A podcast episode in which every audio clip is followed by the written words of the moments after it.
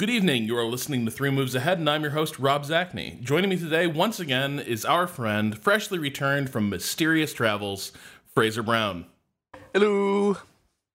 We also welcome back our visiting Warhammer scholar, freelance writer, Dan Griliopoulos. Hello. And of course, with this gathering, there can only be one thing we're discussing, and that is uh, the latest entry in the Total War series, Total War Warhammer, uh, or Total Warhammer, uh, as everyone I think has been calling it for the past uh, few months. And so we've all Total War Warhammer War. Yeah, I, I, like to think you know all the of all the Warhammers out there, this one's the totalist. I'd say it's so definitely it the most warriorist. it, it very much is. But maybe the hammiest as well. it's it's a little hammy.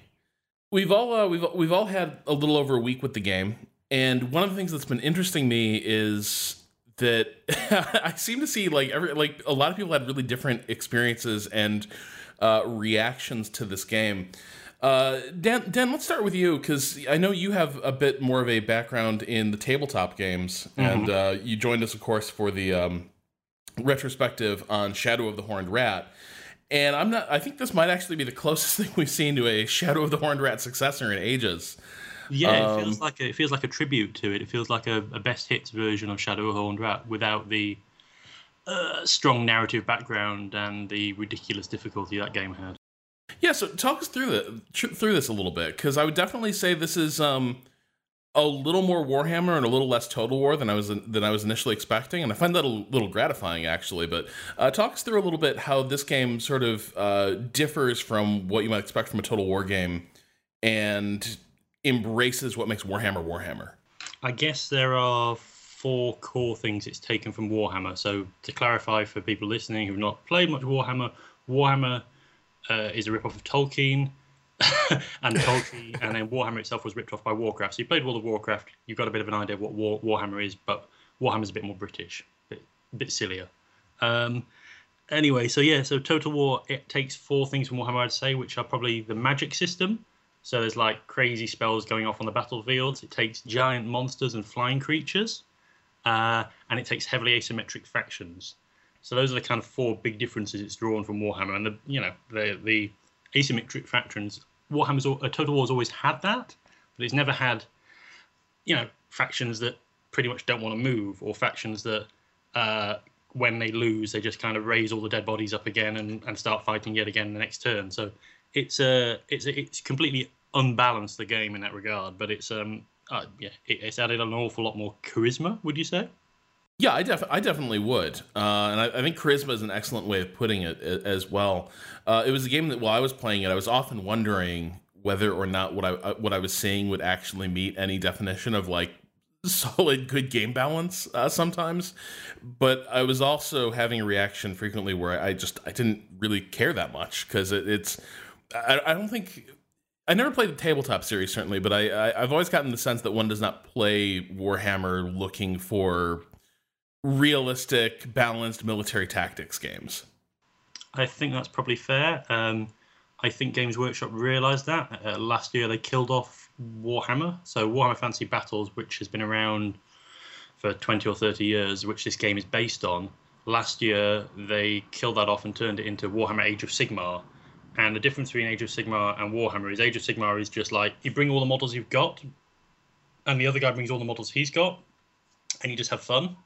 And Warhammer was you do a huge points based system, more like Total War, and it's all everything's trying to be very balanced and statistical, and it becomes a lot more nerdy. That's the tape. That was the, the tabletop system this is based on, rather than the silly one, which is the new one. Okay, so so I'm I'm a little um I didn't know that that they'd sort of killed off the the old system. Does that mean basically the the fiction for that universe has reached its end as well? Yeah, I think a lot of it was to do with that connection with um, uh, kind of Warcraft and Tolkien. They wanted they wanted to make it so that they couldn't have their stuff ripped off again. I think that's a, a plausible interpretation of why they did it. Um, so they've changed the names of all the factions. The dwarves are called like Dawi now, or and the orcs and goblins are called like Grobi or something. So they basically made it so they've got copyrighted names of every faction. They do use that language in Total War Warhammer as well. I noticed.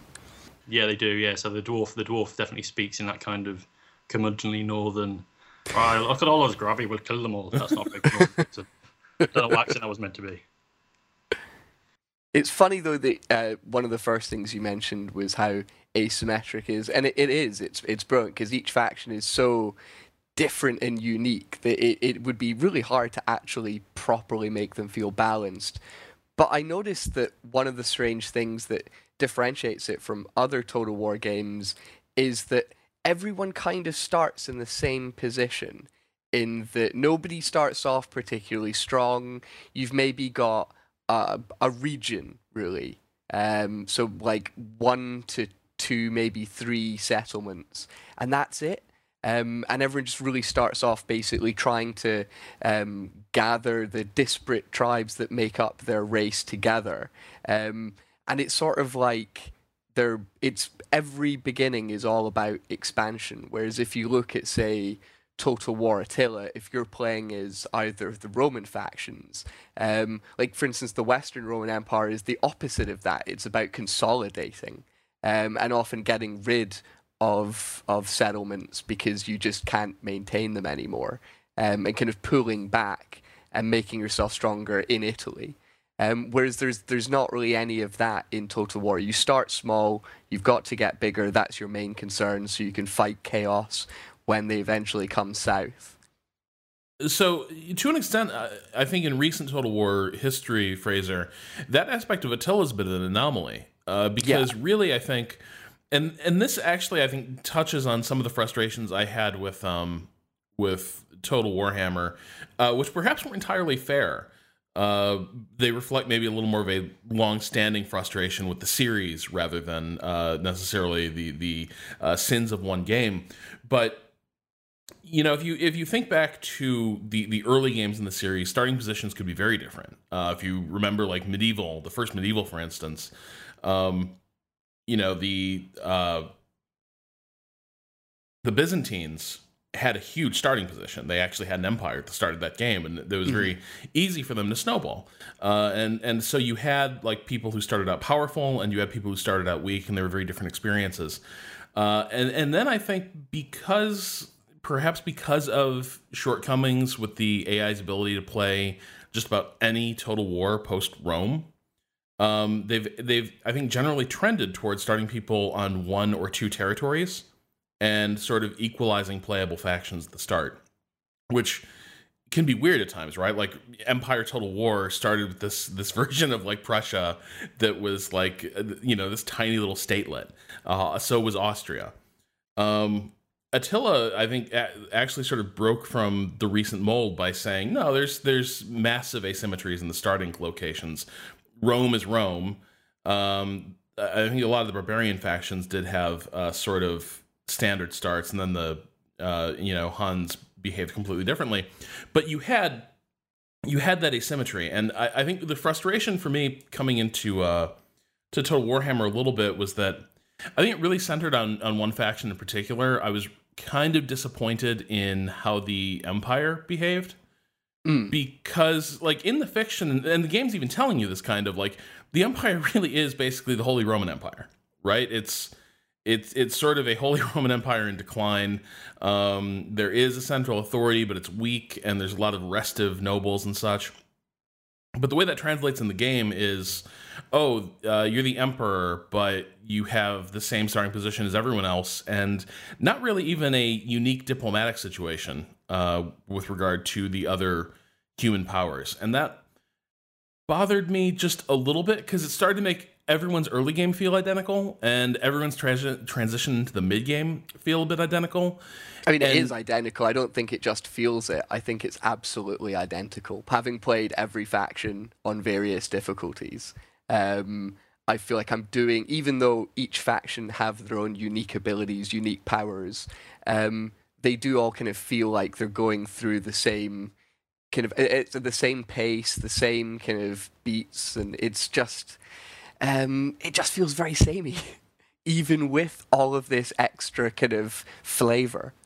Yeah, once you've got used to those asymmetries that the faction does, once you've got used to how you acquire territory or not in the chaos case, which has anyone played that yet? i have not gotten a chance No, because the the review, my review copy was had no chaos or anything like that.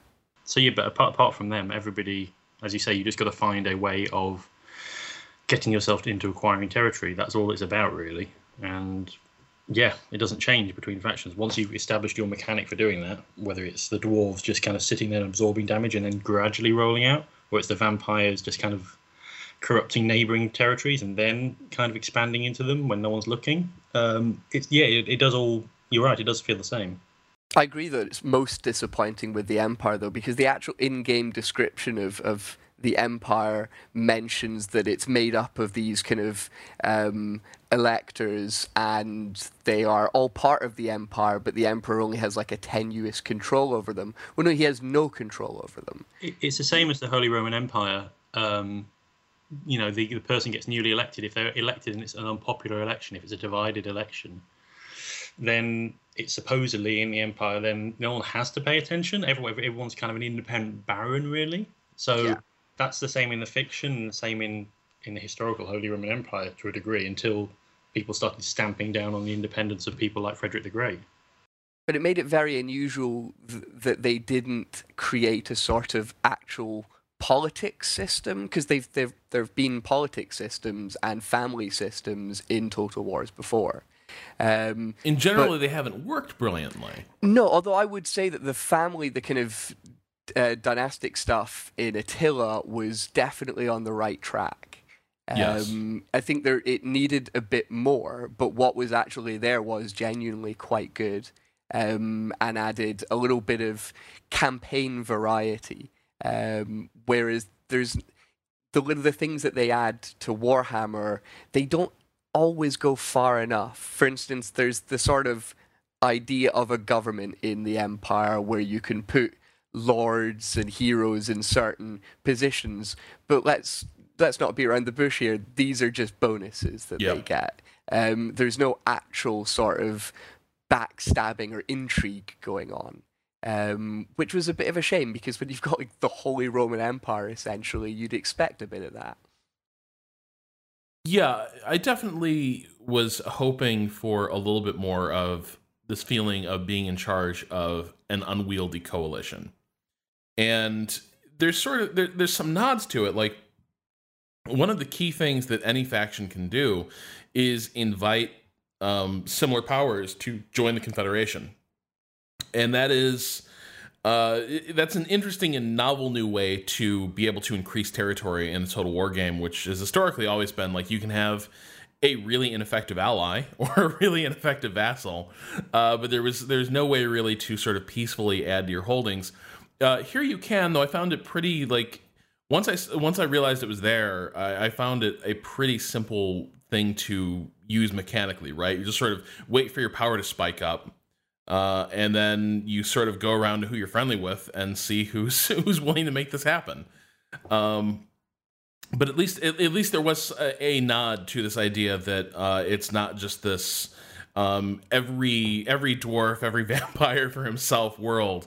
Uh, it's it's a little bit more of a place where where there can be common interests. But I was just hoping for a little bit more, at least the empire in in, in terms of politics. Um, I do think like when we when we say the early game is is very similar, like it's like literally identical though. That's that's the that's the crazy thing is like every single faction you start, you start with a rebel army of your same faction uh, within one day's march of your main army. Uh, and then you start with a local province you have to conquer and consolidate. And then the game roughly begins. But like every faction plays out this way. Um, and I, I, that that did bother me just a little bit. I, I started to feel like the the early into mid game was could be a real slog. Um, and I guess might as well dive into this now. Uh, I think some of my issues were economic, but Fraser, I read your review, and you seem to have economic issues that were 180 yeah, degrees. Yeah, yeah, because I've I've read your review as well, Rob, and um, it was interesting because you're talking about not being able to to really field many armies, and that your just economy always felt quite weak. Whereas I felt that mine was always too strong, and uh, there was always this kind of whenever you gauge engage in diplomacy in Warhammer, it feels like you're cheating. because the diplomacy system is, is I genuinely would actually go so far to say as the diplomacy system is outright broken um, and buggy. I don't think they are actually bugs, but it feel it, it's so crap that it feels like that. Um, for instance, and it's the example I use in the review as as the dwarfs, your um, other dwarf factions all generally love you. Um, it's not like in the Empire where maybe they don't really like having this emperor, the dwarfs are all pretty much mates. And so they will be like, I'm going to war against the vampire counts. I'm going to war against this tribe of orcs or the greenskins. Um, join this war and we'll give you a ton of money. So I would join the war. And then I would do nothing because I had my own stuff to worry about, and it's quite a big map. Um, and within a couple of turns, the enemies would be like, "Hey, can you like leave this war that you've not participated in? Here's some money." So I'd say yeah. So suddenly I've got money twice, a lot of it for doing nothing. And this cycle would just continue. It would be a loop. And there would, and, and at no point would my enemies ever be like, hang on, this guy's not fighting, this guy's not a threat, this guy's just taking our money, and neither would my so called allies or my friends. Uh, so I just keep getting money without actually having to do anything. So even if I wasn't necessarily raking it in all the time through buildings, although I think with the dwarfs they have a lot of economic buildings, a lot of they've got a strong trade system as well compared to others. I, I think they're can the orcs even trade at all? Um, I can't remember. I don't think they can, or they've at least certainly it's weak and they don't have very many economic buildings. Um, but it, it, basically, I could just exploit the game to get all the money I wanted. So I actually had to stop using diplomacy entirely with the dwarfs because it just made the game too easy. Yeah, I was playing as the vampires, and the vampires have a thing where the more armies you have, the it multiplies your upkeep. Mm-hmm. So you can only really oh, and because scales differently. It scales differently. So and also vampire armies tend to be a lot weaker than other armies. You tend to need a couple of stacks to take a, a vampire army to take down one chaos army, for example. Yeah, but they don't they don't flee. They they don't have uh, morale issues because they just grow weaker and weaker until the unit's wiped out. Basically, yeah. So yeah, so I, I for, for them, I had it would be if I was under attack, I'd suddenly have money issues because I'd have to raise another army, and then that would be the multiplier would kick in, and I'd I'd be having trouble. But most of the time with them, they're they're two provinces. They're kind of western and eastern Sylvania. Um, uh, they just seem they seem to produce huge amounts of money, and I spent most of I spent I think I spent 50 turns just turtling, building up those those those provinces the first time I played. So I never had a money problem after that. So yeah, but I think it's a it's just a problem with again the game's balanced. It just doesn't know how to restrict your your money supply unless except by having you randomly attacked by AI, factions. Well, uh, you know, I was talking. I was talking about this with uh, with with Rowan Kaiser online, uh, like after my review was published, and you know, he was arguing that all the good Roms have actually restricted your economy, which is uh, true up to a point. But uh, but I think for me, like my fundamental problem is, I would really like it if at a certain point you could get back to a system where the AI can manage the economy as well as you can uh, on a fair basis and you can get back to what you'd see a little more in earlier Total War games, where like you'd have multiple like you know first line armies, and so would they, and you'd have these huge clashes of like pretty advanced units and pretty advanced armies uh, on a regular basis. And and here I kind of feel like it's um it's designed to really really weigh you down with upkeep while the AI sort of seems to get bonuses in as far as its ability to maintain armies, or at least because of the way background income works, everyone can always field at least one huge army, uh, and and pretty much churn that out overnight. So it's very hard to get momentum going in a war.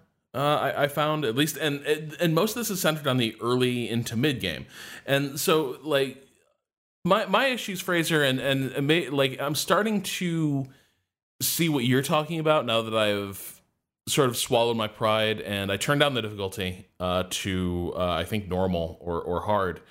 Um, my early games were uh, like on on very hard, and the issue I was having those in in those early games, particularly as the dwarves, was I was getting so swarmed by enemies. And you're right, Fraser. Like people kept inviting me into wars, and I kept agreeing. But then somehow those wars would find their way to my door.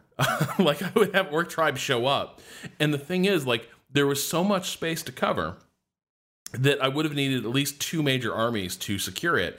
And the moment I had two reasonably sized army, my economy was just strangled. I had there was no money at all, uh, and what the the income I was seeing from buildings was paltry. Like building income was like two hundred uh, for you know f- for, you know for for a standard income building, and that's basically the upkeep of one good unit. What faction w- was this? This is dwarves. This was the dwarfs, cause, but the dwarfs also they're upgraded income buildings and they um, are very good, and there are many of them. I was having difficulty Um, getting the capital to make those upgrades because I was Right. getting so swarmed that my settlements were getting sacked all the time, which knocks them down a tier. Yeah, So I kept having to rebuild. Uh, and then like so and and be, like so I was always at war with a bunch of people. And that created this horrible death spiral because I was so busy just trying to stay alive that I wasn't retaking territory. I wasn't going out and like hunting down generals who'd like beaten dwarven armies. So the grudge thing got out of hand. And, and this is something I do love about this game. Every faction has sort of its own strategic directives that it has to follow.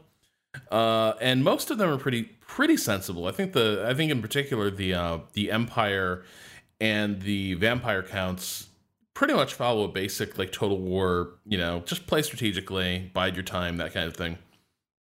The dwarves, um, I love this so much. They keep a book of their grudges. And they write that every time you lose a city or every time you lose a battle, there's an entry in your book of grudges, and you need to go pay that off. You need to go find the people who who like humiliated you, kick their asses, and only then will like dwarven honor be satisfied.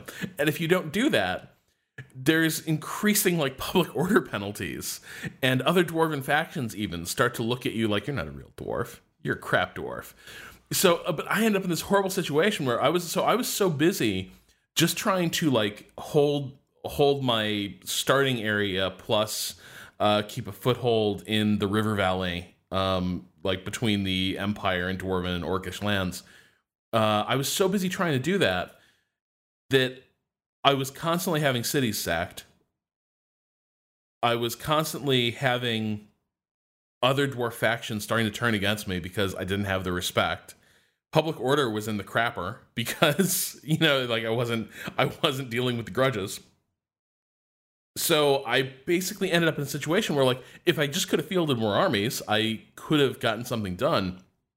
But I was under such constant attack from the humans, uh, from the orcs, and then eventually even from some other dwarves that I just could not. I could not get the the economy standing, uh, and that basically killed me. Now, since then I have started to see a little bit like now that I'm uh, like now I'm playing a game as the Empire Fraser, and every turn I'm sort of making the rounds on diplomacy because you kind of have to. You have to check in with people, either improve your relationship or threaten someone, or but every turn I'm kind of going in there and managing diplomacy. And you're right, there's there's some decent income uh, you can get in there. Uh, sometimes it's more profitable to fight an indecisive war.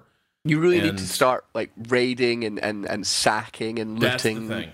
I mean, That's- I felt that it was really easy to do that as the greenskins because it's all it's like part of their whole thing. They're very much focused on that. My greenskin economy is um, incredible. Um, I mean, I'm getting decent money kind of every turn just normally, but through like uh, sacking cities and through looting, it's just absurd. Um, and that through that, I can actually field a, a, a great number of, of armies, and also they have their whole fighty system, um, where at a certain point of fightiness, they generate AI controlled um, extra armies. Yeah. Um, they're not. They're kind of AI. They're just not. They're they're they're kind of AI, kind of manually controlled. It's weird. Like you set targets for them basically, and then they go and do that in a sort of auto resolve battle. Um, so they're kind of better for taking on not very well defended cities or just being used as cannon fodder before you take them on a much larger army. But they're very handy. Um, I find that was by far the easiest uh, of all the factions to play as the Greenskins. I think I definitely had a slightly easier time to start with as the Greenskins because I think it did force me to understand the game better than the dwarves did. The dwarves had probably been too conservative and just trying to do what I always do in Total War games, which is kind of turtle up and then expand. Uh, with the Greenskins, because you always have to be fighting or your armies suffer attrition, uh, which is a really interesting thing. Like the Greenskins can't actually be at peace and they can't really consolidate. You need to have someone nearby that you can go beat up on to keep your soldiers happy. Uh, with that pressure, I definitely did embrace maybe more of the total Warhammer economic mechanics a little more. Like suddenly I was sacking a lot more cities and getting like 3,000 gold, 4,000 gold a pop, uh, which is a huge amount of money, right? Like just massive injections of cash uh, which allowed me to build up very quickly and kind of ignore upkeep uh, to an extent. Like my income didn't really matter that much because I could always just go out and raise like you know three turns worth of income uh, in, in a single attack. So I definitely started to to grok the system a little more with the uh, w- with the orcs. Uh, I, I so I, I think like in terms of my issues with the economy, I guess I was a little frustrated that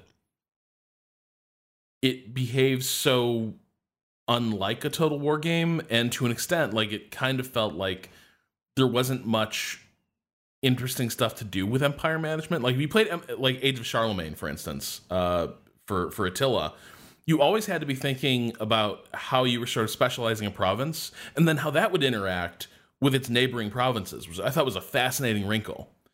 And here it's all very much just like single track settlements, right? Like it can be like you know what I mean. Like it, just building chains don't interact in interesting ways. It's just kind of like, do you want it to be economic? Do you want it to be military? Do you want it to be a bonus building?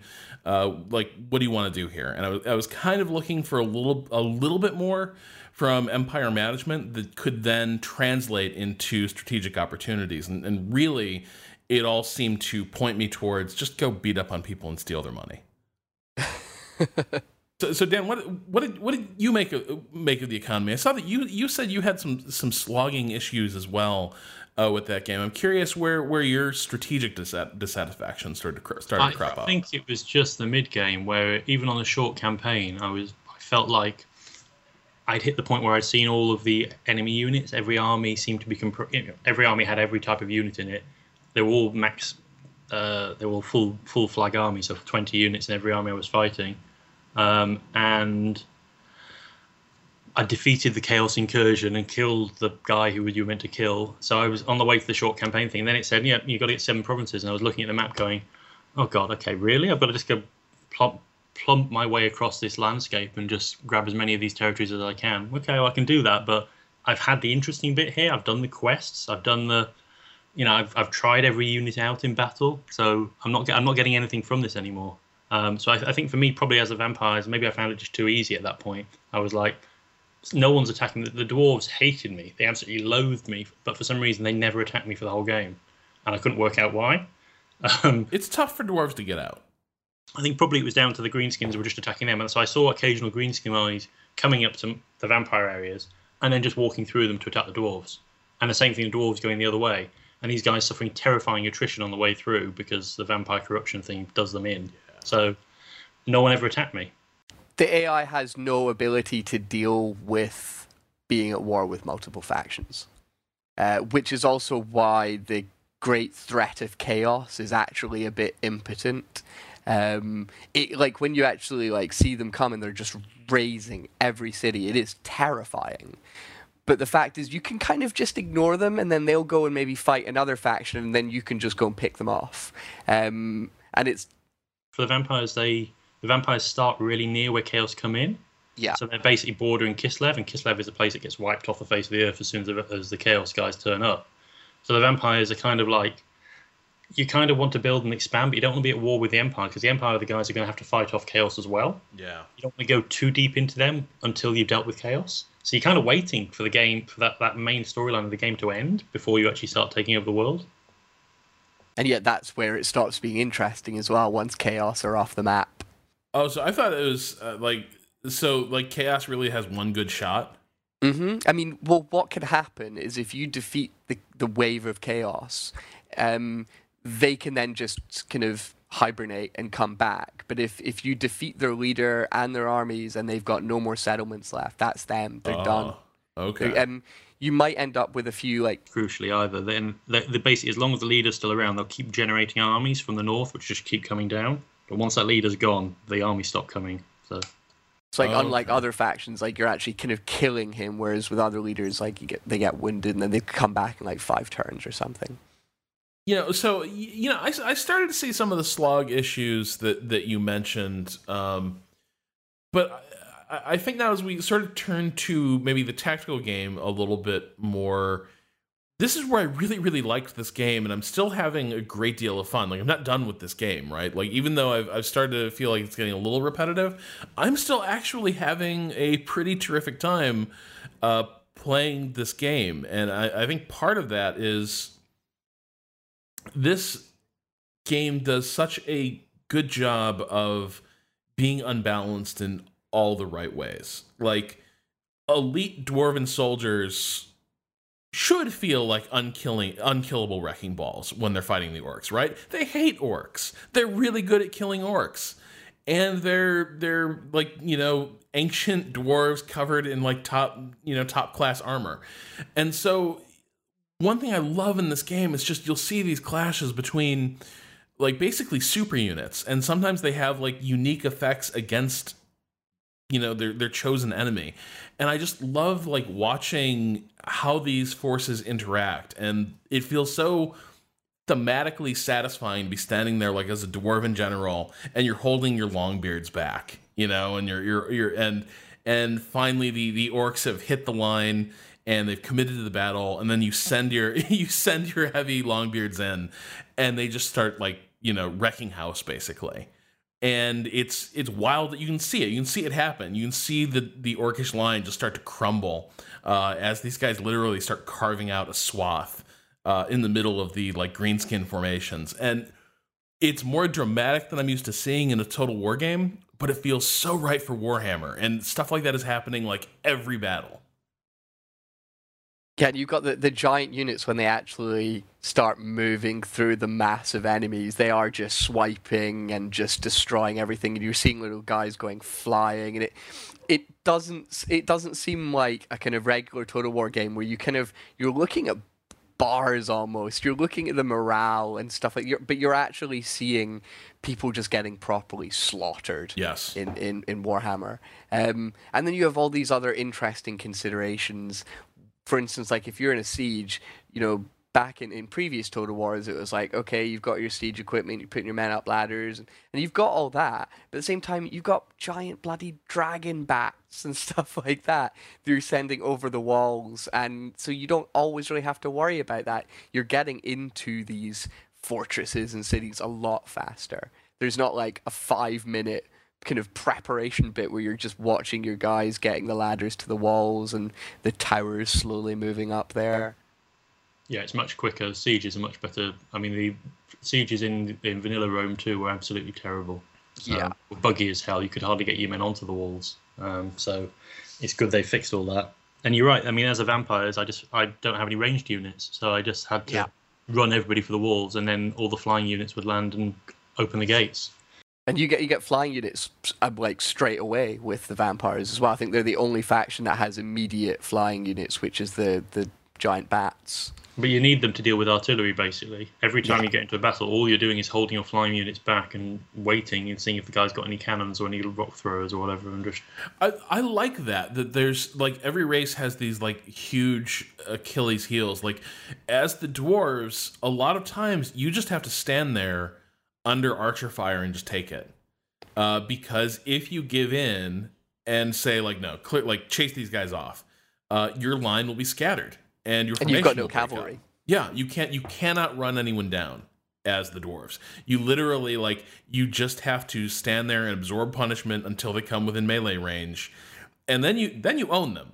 Uh, but you don't have the ability to sort of you, you like I, don't want to call it them abusive tactics, but I've definitely abused them. So maybe, uh, like in every total war game, right? You sort of hold your cavalry back, your heavy cavalry back, and then you once everyone the enemy committed, you'd sort of go and chase off all their archers and ranged units. You know, you'd send them back there. Cavalry would slaughter them, and then you'd turn your attention to the remaining melee troops and, and sort of mop up from there. Uh, as the dwarves, that strategy is completely off the tables now.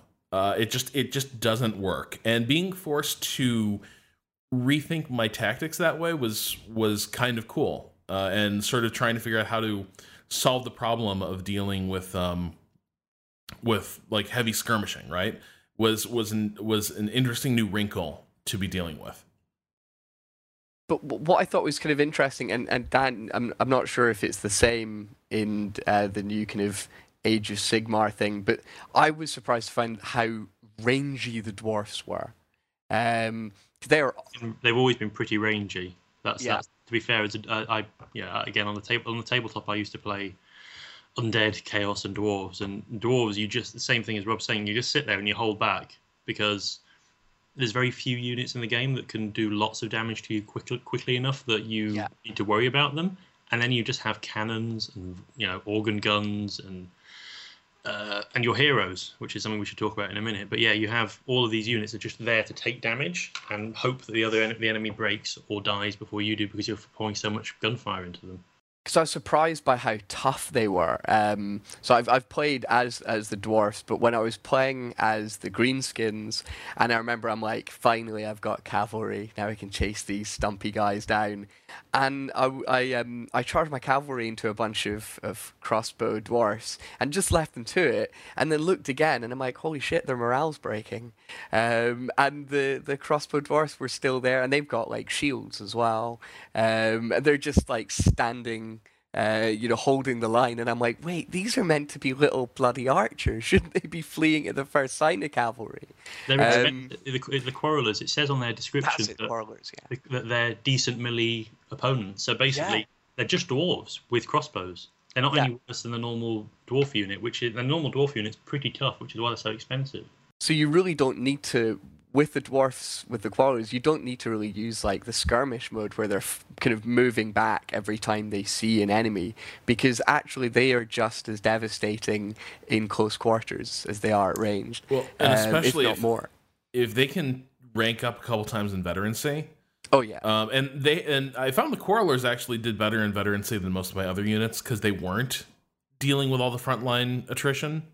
So my quarrelers were like leveling twice for every one level my melee troops were picking up. So like by the middle of my dwarf game, like the quarrelers were just like this this horrifying double threat. Like anything that came within range, they were just picking guys off. It was like formations full of snipers. Like you'd see orc archers or goblin archers come into range and like a few volleys and they'd just be they'd be they'd be cut to ribbons.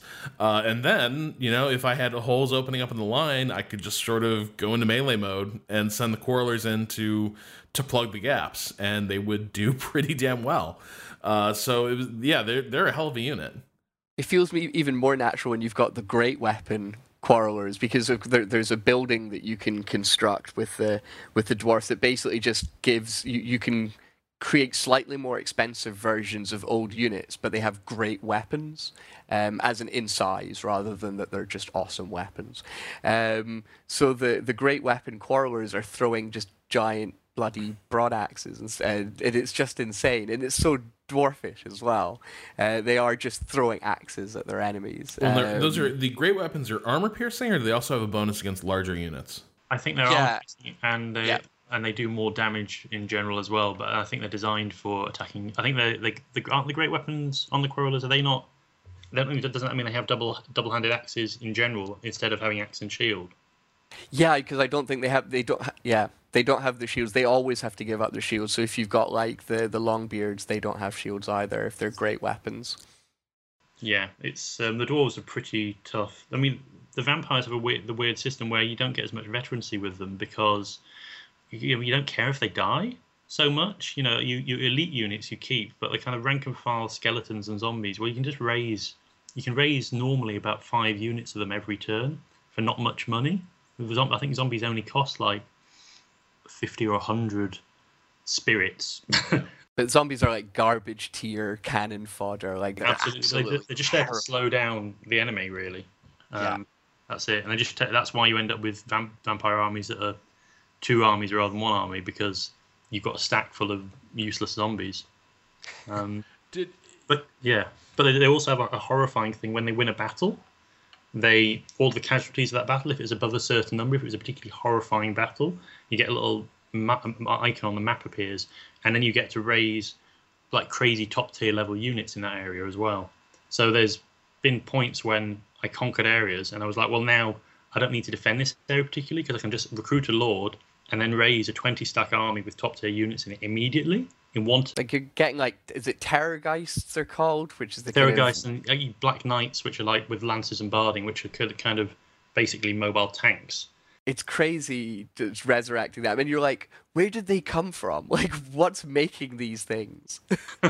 yeah, I guess they just so does it only work for battles that you fought, or can you go in nope. in the wake of someone else's it's battle? It's the site of a battle. Um, okay. So you can do it straight after yours, or you can go to a place where it's the site of an epic battle, and it will tell you if it's like an area, I believe, nice. where there's been a big battle fought. I think I had a I had a situation when the, when chaos first came down. They first attacked me. I had one settlement that was the far north of my area, and I'd ignored it.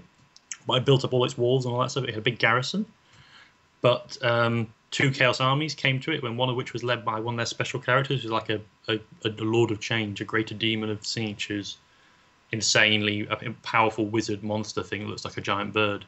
Um, oh, it's terrifying that one, yeah. And that, they just both turned up next to it for this because I hadn't been scouting enough that direction. They just turned up next to my settlement. I was like, ah, and I managed to recruit a necromancer and then raise because there'd been a huge battle there, which I don't think I'd been involved in.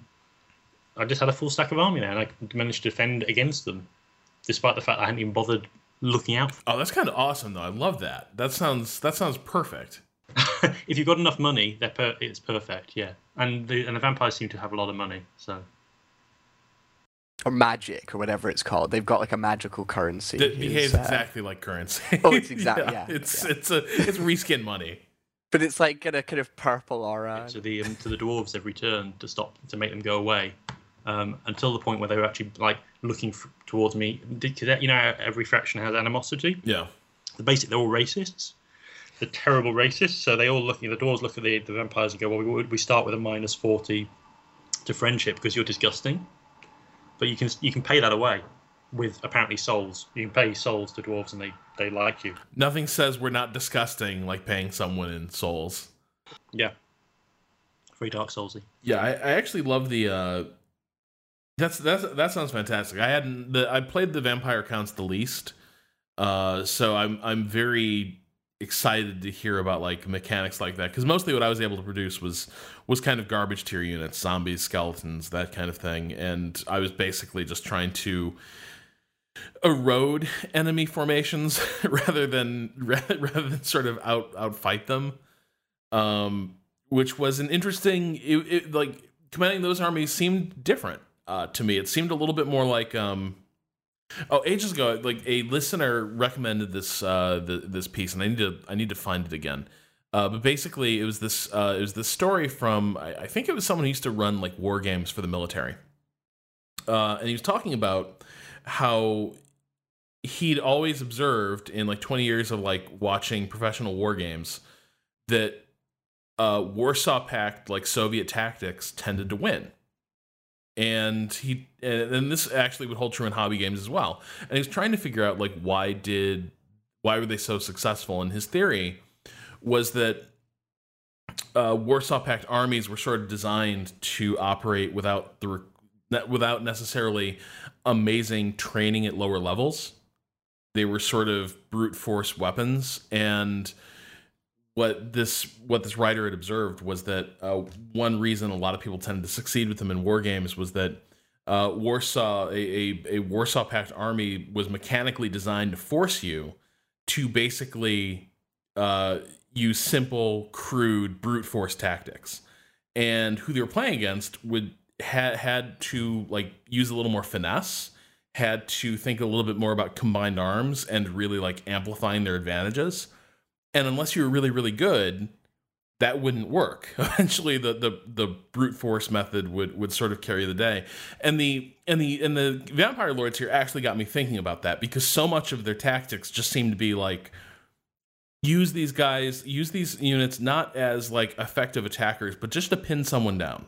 Just get in their faces. Don't let them do the thing they want to do. Don't let them maneuver. Don't let them take advantage of their faction strengths.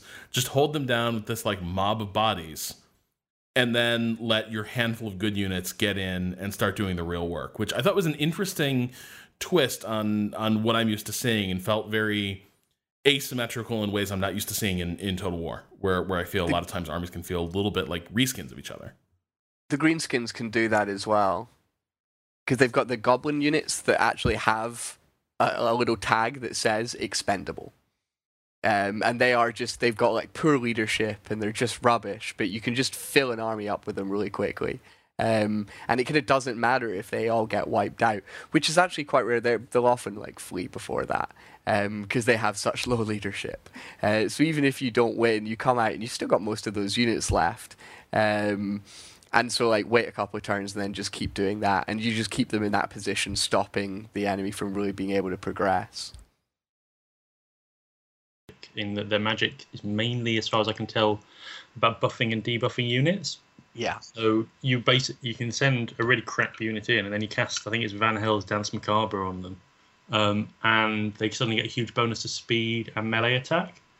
And so even a terrible unit can take out a good unit because they're magically augmented, and you can debuff the enemy units the same way. So rather than I think the Empire spells like Balthasar Gelt spells are all about direct damage, crazy amounts of direct damage the vampire ones are mainly about making your units better and making enemy units worse, and just winning battles by changing those odds. I hadn't used the magic system too much because the farthest I'd gotten was with a, in a dwarf campaign, and dwarves have like zero access to magic. Um, there there were a couple like limited you like I'm not entirely like they definitely had spell like things, but I think they were driven by other mechanics. Uh, like things that you could have in your inventory or entourage, uh, like powers that you could unlock, but they weren't necessarily like spells. Spells. Um, so let's let's talk a little bit about the heroes and, and the magic because I definitely loved what the heroes add to the game, and I'm interested to hear what you guys experienced with with uh, your more magic centered uh, armies. Yeah, well, I mean, for, for me, the heroes, the vampires have very strong heroes, and most of the time their units are pretty poor and slow. And also, for vampire armies, hero, their lord dies, the army just kind of collapses. So you have to be very careful about how you send your lord in. But heroes in general in the game are, same as in the tabletop game, they're tremendously overpowered. Some of the top tier heroes, like Archaon, who's the Chaos guy, can just take out entire units by themselves. Or I think he's um, the Black Orc, uh, Grimgor again, he's just a, a machine for just destroying infantry. Um, so they just plow through enemy units, and they get they all as they level up, they unlock all these abilities, and the wizards unlock spells, and the spells are reliant on the winds of magic, and the winds of magic I just didn't understand. I mean, I had trouble grokking that. It's just it seemed it basically said in certain regions at certain times that the winds of magic were different amounts, but you also had a power reserve for each individual hero and each individual hero might also have abilities which let them bump up the power reserve and bump up the power recharge rate. so you get to the good point. You cast a spell in battle, and you're not you're never sure when you're going to be able to cast another spell again, which is not very useful if you've got oh, you've got a wizard and he's no good in combat. He's just standing there, and he's your lord. Yeah, uh, like like the necromancers have and like the empire have with Balthasar Gelt. But the way they grow is just, it's so fun to see them develop. Um, because there's this, it's not only just getting new abilities and spells, but they're, they have their quest chains, which give them special uh, armor and weapons. And also, as they um, get higher and higher levels, they get special mounts as well. So eventually, you're fielding lords that aren't just walking with the troops, but flying on like Pegasi or giant bat monsters or demonic flying horses and God knows what else. And it's just it just feels a lot more epic than any other Total War game has when your when your general or your your lord in this case isn't just a guy with some really good bodyguards that can maybe stop the morale wavering too much, but is actually like this force of destruction swooping down and just taking out entire uh, like stacks of units in a battle. It's absurd when you look at the number of kills that they've got at the end. And they they, they outrank any other unit. Um, in destructive capabilities. It's brilliant. No, I, I'm pretty sure I've seen like Karl Franz like take out entire regiments by himself. Just yeah. just walk in and just go to work, and it's again like ridiculous, but but kind of awesome given that this is this is Warhammer, uh, and I like that you have so many different types of of heroes that the way you can develop like. I hated what they'd done to general development in Attila because they limited your options so much that like it kind of felt like generals kind of had a very narrow track that they had to follow and whatever type of general you had whatever class he was that's kind of all he was good for and you couldn't really like create like do something else with him. Here i really like that most heroes and generals have uh, most heroes and lords have a few tracks that they can that they can pursue as they level up uh, which can really change what they're useful for, right? Like you can have the same hero can either be a really useful like public order enforcer, uh, going around sort of inspiring people, or he can be draining public order in another province, or you could say to hell with that, like I'm going to make him an assassin or a uh, raider, or I'm going to make him an amazing like frontline combat unit uh, that like in the tactical battles is just going to tear tear stuff up. I really enjoyed having all those options and so many different ways to sort of min max uh, the named units that that I was that I, that I had access to, uh, which uh, was a huge improvement I thought over Attila, which which I thought uh, limited options with generals so severely that that they kind of stopped being fun.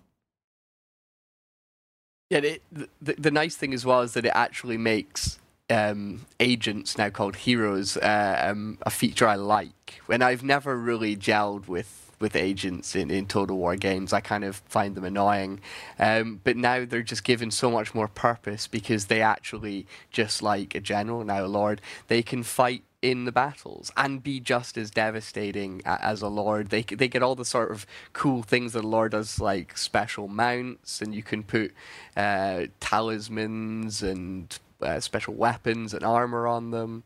Um, and and yet at the same time you can just slot them in a province or um, have them go out assassinating and spying. So all the stuff that you used to be able to do with an agent, you can still do, but there's just so much more. And that kind of feels like w- with all of the new things that they've added, you are doing a lot more different things across the board in in Total War Warhammer.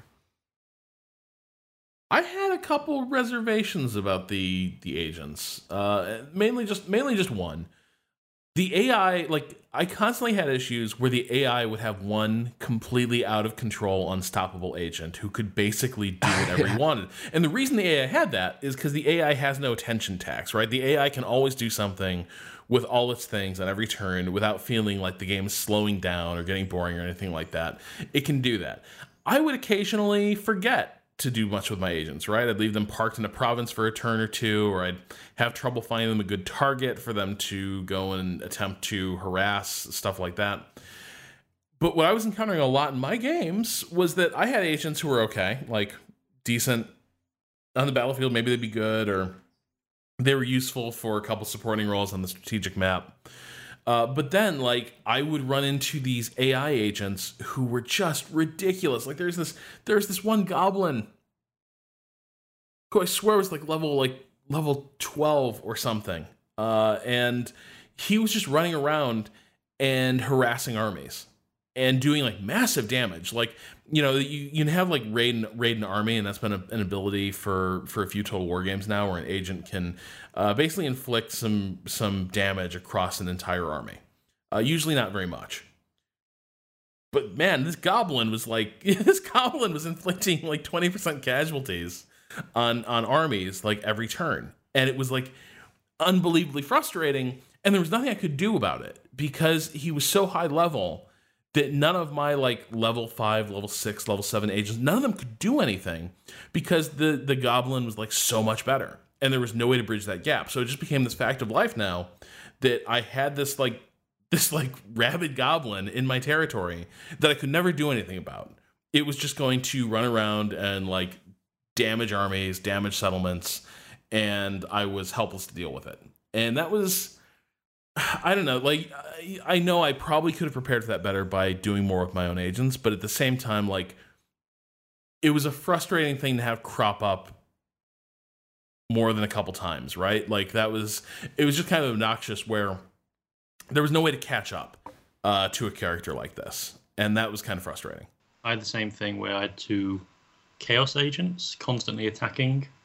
Even when the chaos faction was mostly destroyed, they were still just running around, and they were like the same kind of thing. Both of them were high level. Both of them were attacking the defenses and attacking my leaders and knocking leaders out. And you knock leaders out of an army here, and the army's gone.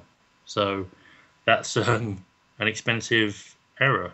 Yeah. So yeah, I think the agents were I think the fact they can all do everything makes them slightly unbalanced. And you never quite. I had like four different types of agent. I think I had banshees, necromancers, wight lords, and vampires. And it's not clear if any of them are naturally suited to different things.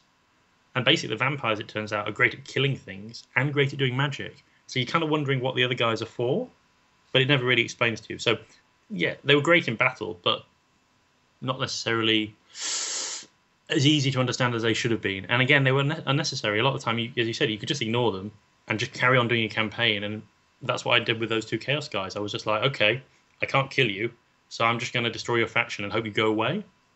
The thing is, I, I felt it paid to just send them on things that, that you don't think they would actually succeed on because they still get to level up because they level up really quickly because that's what the uh, the AI must be doing. They, the, from the beginning, they're just constantly sending them on missions regardless of the percentage or anything like that.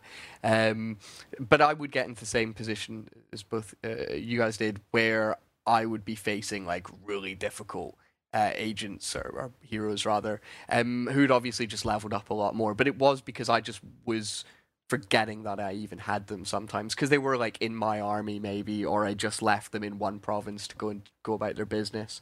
Um, but I can. That's my fault really. I think there maybe it would be nice to have um, a quick reminder every now and again. Are you going to do something with this guy?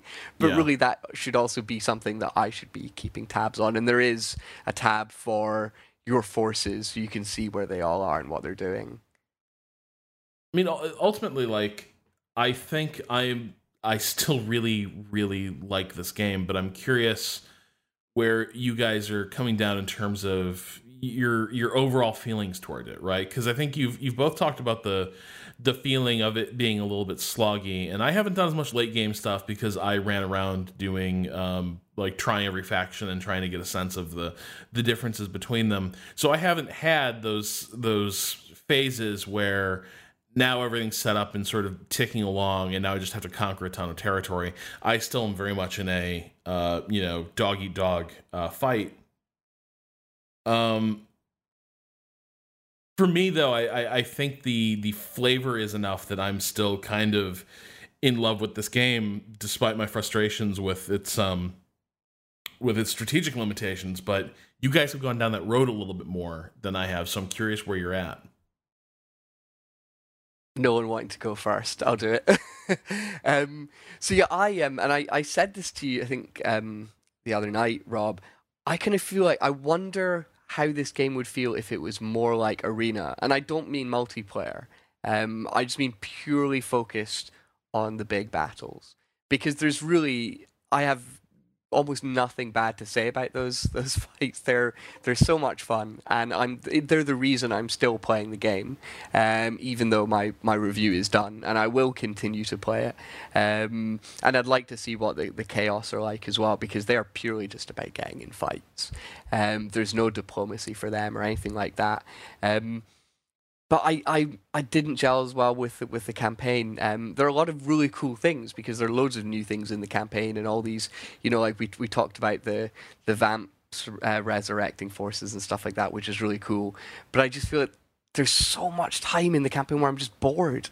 I'm just bored because the enemy is only really coming and attacking me if they can see an empty city, and they're not wanting to actually come and have an, a big old scrap with my giant, you know, 20 stack army on this side and 20 stack army on the other. Um, they're just a bit, even on hard, a bit too timid. Um, and the and the diplomacy is so broken for me that it, it's always like lingering there, and I'm like, I could just win this game purely by just gaming this stupid system, and that frustrates me. Uh, and when I so when I think what is you know when was it that I was the happiest with this game? It's always when I'm in one of the battles, um, and I would happily just stay there. I think for me it was more that I again the battles are great. Um, I've I've a little bit of problem with some of the larger units like the giants and the uh, and things like that, in that you don't have any fine control over them. You can't really do much with them apart from throw them at the enemy. It's very cool to have them there, but they really just kind of plow in and stand there and they win or they don't. Um, there's nothing tactical about those ones. But the battles otherwise, they, they look beautiful. The, the, the magic is sometimes spectacular. Um, and and the variety of units is ridiculous. And it, it could be bigger each of these armies has many more units on the tabletop game than they're available in the game. Um, but I'm sure we will see them all in DLC and expansion packs galore. Um, yeah, the campaign for me, the beginning is the tutorial, whichever on each faction is a bit dull. Once you get through that, the early challenge and the progress and the way you're learning all the skills for each faction is great. Then the mid game comes along and you're like, okay, now I've just got to plow through all these provinces, and I'm kind of torn between plowing through all these provinces and trying to win the game. And actually doing the quest lines, which are the stories are nicely told and the, the cutscenes are great, and the actual battles on those quest lines, which you have to play, are more interesting than the other battles in the game. Uh, so I'm torn between doing that and actually trying to win the campaign. And a lot of the time, I'm just feeling like, actually, I just want to play these quest battles. I'd rather go through the campaign and just sit there and let somebody else win as long as I got to level my guys up and see all the cool shit. Really? So, uh, You know the the quest battles are actually in the main menu. They've taken place of the they've taken the place of the historic battles, And is that uh, if- which can is you, nice. Can you play them if you've unlocked them, or is do you, I mean, do you have to unlock them all first, or Um, oh, because I've only actually played them after unlock uh, like after I've already done them in the campaign. So I'm not sure if you actually have to unlock them by doing that first. Because I've only actually played ones I've already experienced in my main game, but they're there anyway, which is nice. yeah, So I like I like those, and I like that all those narrative elements they add to Yeah. Total, War, which has never had that ex- except maybe in Napoleon. Um, but yeah, the, the, that mid game trudge, or the, even the end game trudge, once you've defeated chaos and once you've established yourself in the world, if no one's going to attack you, it just gets a bit samey. So I didn't do much with the with the quest battles because I think most of my games stayed early enough that I only had access to a couple, which I didn't find terribly interesting. I found them to be sort of like the pre-rolled battles that you'd find in every Total War game. So I wasn't like totally high on it because that's never really been my thing. Uh, but so but they become pretty worthwhile. You say? I think they have just different setups because once you've, I guess once you're 150 turns in and you've played so many battles with your faction and you've got your army and it's just it's kicking everything that comes near it, to be put into a battle where uh, there's four enemy armies coming at you at once, or there's an AI army fighting another AI army, and you've got to choose when to intervene. It just mixes it up a little bit, so it's it's more narratively interesting. And if I, if you care about narrative like I do, then it's it's more fun. But if you're looking for those kind of interesting last stand battles, like you've screwed up a bit and you've only got ten units in an area, we've only got five units, and the full stack's attacking you, and you've got to fight it on the battlefield because otherwise, you know, the auto resolve will definitely lose it for you that that's more interesting. Um, those are more tactically interesting. The, the actual quest battles aren't necessarily tactically interesting and narratively interesting, and they have and because they're using different stuff that normal battles don't have. They're like set piece battles and kind of special scenarios, but I think they're, they're they are fun, uh, and they, they do kind of break up the monotony of uh, some of the, the fights that you get. And if you're especially if you're in a, like a war with three other factions or something, and just like battle after battle after battle in, in kind of vaguely the same place, um, being able to go to an exotic location or some sort of underground cavern where dwarven gyrocopters are just trying to, you know, burn you up, it's quite fun. I've got to say, with with the Necromancer ones, uh, there's Heinrich Kemmler, who's one of their faction leaders, who I think I got to the end of his quest chain. I literally he had to walk across the whole map. He was Oh, is that where he has to go to the Badlands? he just like, he goes to the Badlands. Like, you have to send a banshee down to the Badlands. You have to send ban- uh, like another person up to the north, and you just like, and he just has to trudge with a full stack army, taking attrition every turn if you're not raiding. And if you're raiding, then you're pissing every other faction off. So it's just it's a real commitment to go and get you those spelled magic items, which aren't that much better than the good magic items you can get elsewhere in the game from just drops. You get hundreds of magic items and followers. So you're not doing it for that. You're doing it because you want to go and see these fun battles and these fun cutscenes. So the, the the quests do add up to an actual storyline, though. Yeah. Okay. Yeah. Yeah. So it's like a storyline, a fight, and then your special reward that Yeah. not all that special. Okay, I definitely need to because I was ignoring a lot of that stuff and putting off doing it because I was so busy, like just frantically trying to deal with uh, enemy incursions and, and such. So I definitely need to to give that stuff uh, more of a look. Um, real quick, Dan, did you say you you have played Chaos? Mm, I play. I think I played a custom battle as them. Okay, but the faction hasn't unlocked for you. No, it hasn't. I, I played it at um, the Creative Assembly's office like a couple of weeks ago. Uh, I went along and played as Bretonnia and I played as Chaos. And um, yeah, I mean, they are just an army. I used on the tabletop game, Chaos is now three armies. Uh, what the? It's now in the Age of Sigmar. It's a whole load of stupid things. But in the end of at the end of the uh, fantasy battles system, Chaos became three armies. They split them into Beastmen, Demons, and Chaos Warriors. And basically, this is the Chaos Warriors. And they're kind of like when they split them, they took away a lot of the interesting things.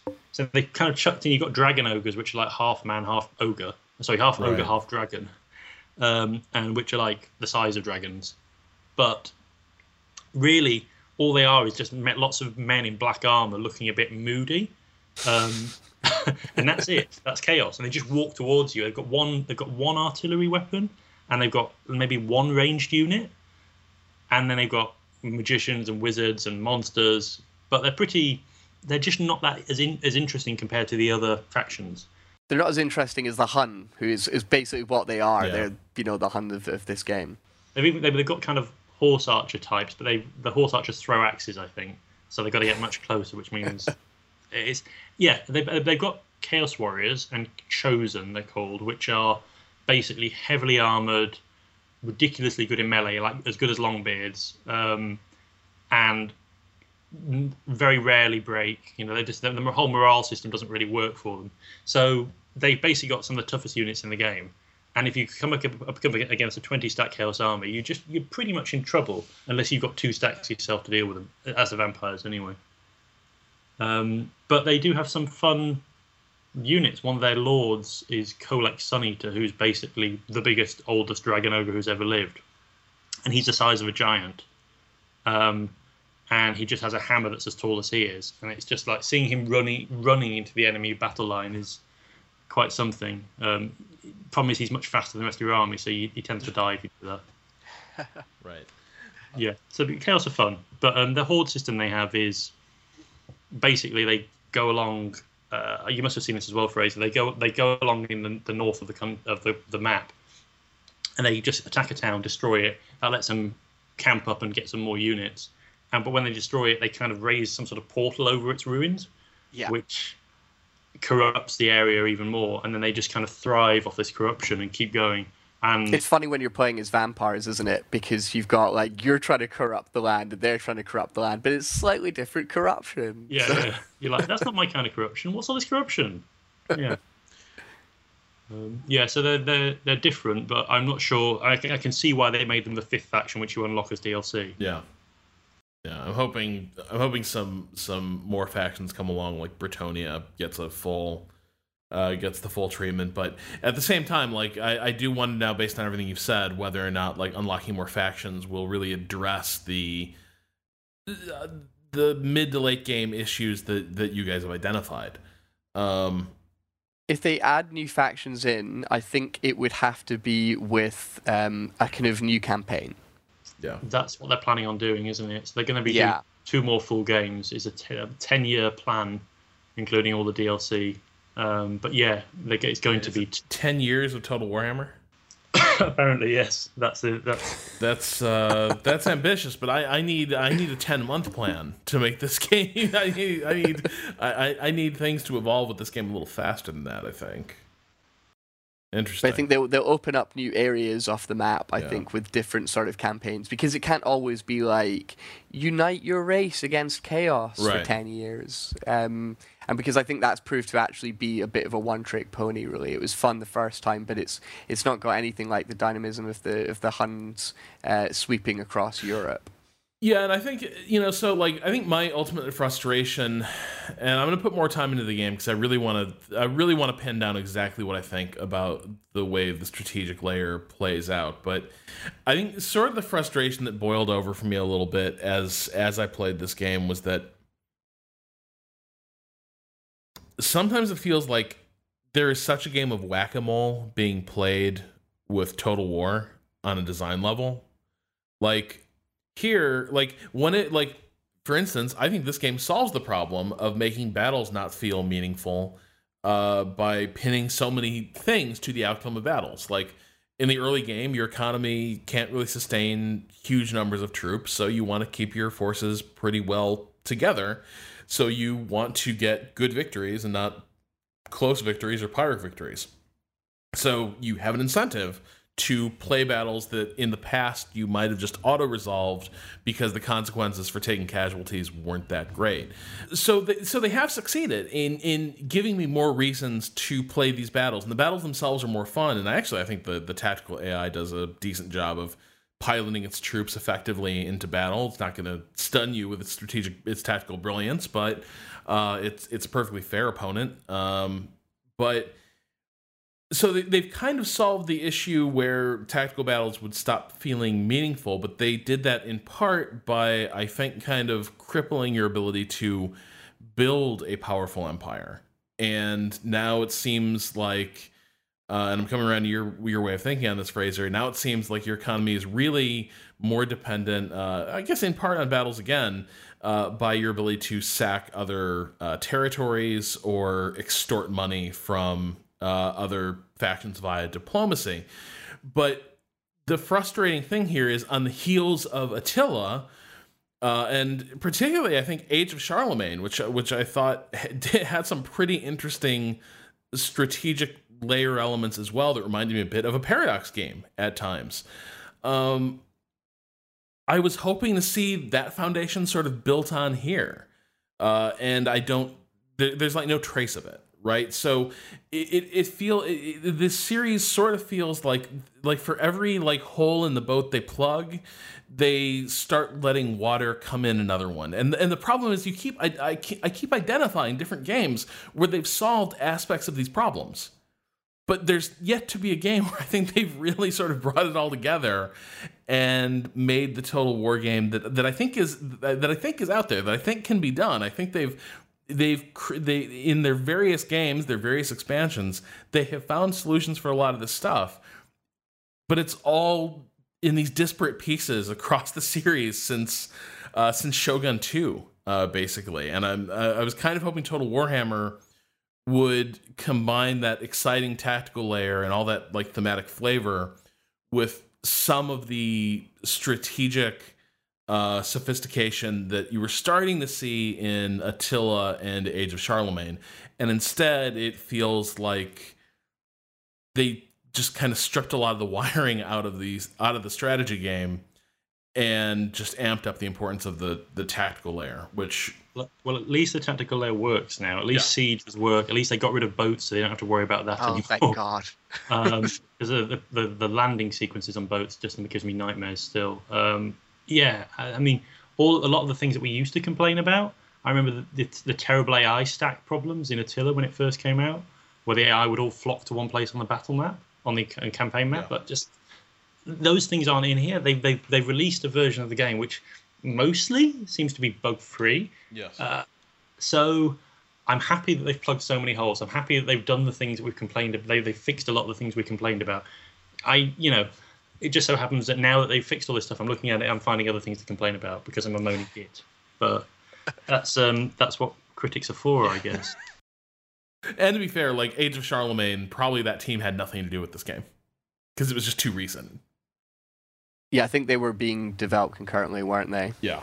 Um, so hopefully maybe as that expansion team, because I do feel like I, I feel like the pattern now with with the Total War games in general is that there's uh, there's some there's some teams who work on expansions that are actually really creative and do a great job of sort of evolving Total War games beyond what you initially thought possible. So I'm hoping we see that happen here. Uh, but that that said, like I'm still I'm still having a blast. Now, you know, unusually like a lot of people are asking me this week, like, should they play this game? Uh, you, usually people just want to know what we think, but uh, the the purchasing decision's already been made. Uh, so I guess, you know, for me, I would say like, if you're in either of these series, either of these universes, I think this is by and large a winner, and I and I, I think at the very least, I'm enjoying the hell out of the first like six seven hours out of every campaign and it's for me that's for me that's kind of worth it. I'm I'm happy to take this ride. Uh, so I, I, think I give it a recommendation unless you're really demanding a great strategy game. Uh, in which case, I don't think you'll find it here. Uh, but if you're willing to compromise on that, I think this is a terrific option. Uh, Dan Fraser, where are you? I think it's it's good on the cusp of being great. Um, I you know I really hope that with the the DLC comes new campaigns because I'm definitely done with this one, um, but I'm not done with the battles, uh, so I'm still thoroughly enjoying them. So yeah, I, I would recommend it as well if again you like both of these uh, these franchises. Um, I still think that Attila is the better Total War game, uh, but I think there's just something just fantastic about being able to to control these gargantuan uh, Warhammer armies, and, and there's no other game that really does what this is doing. So yeah, definitely a recommendation from me. But uh, you know, just be aware that the, the campaign is not as good as as Attila's, perhaps.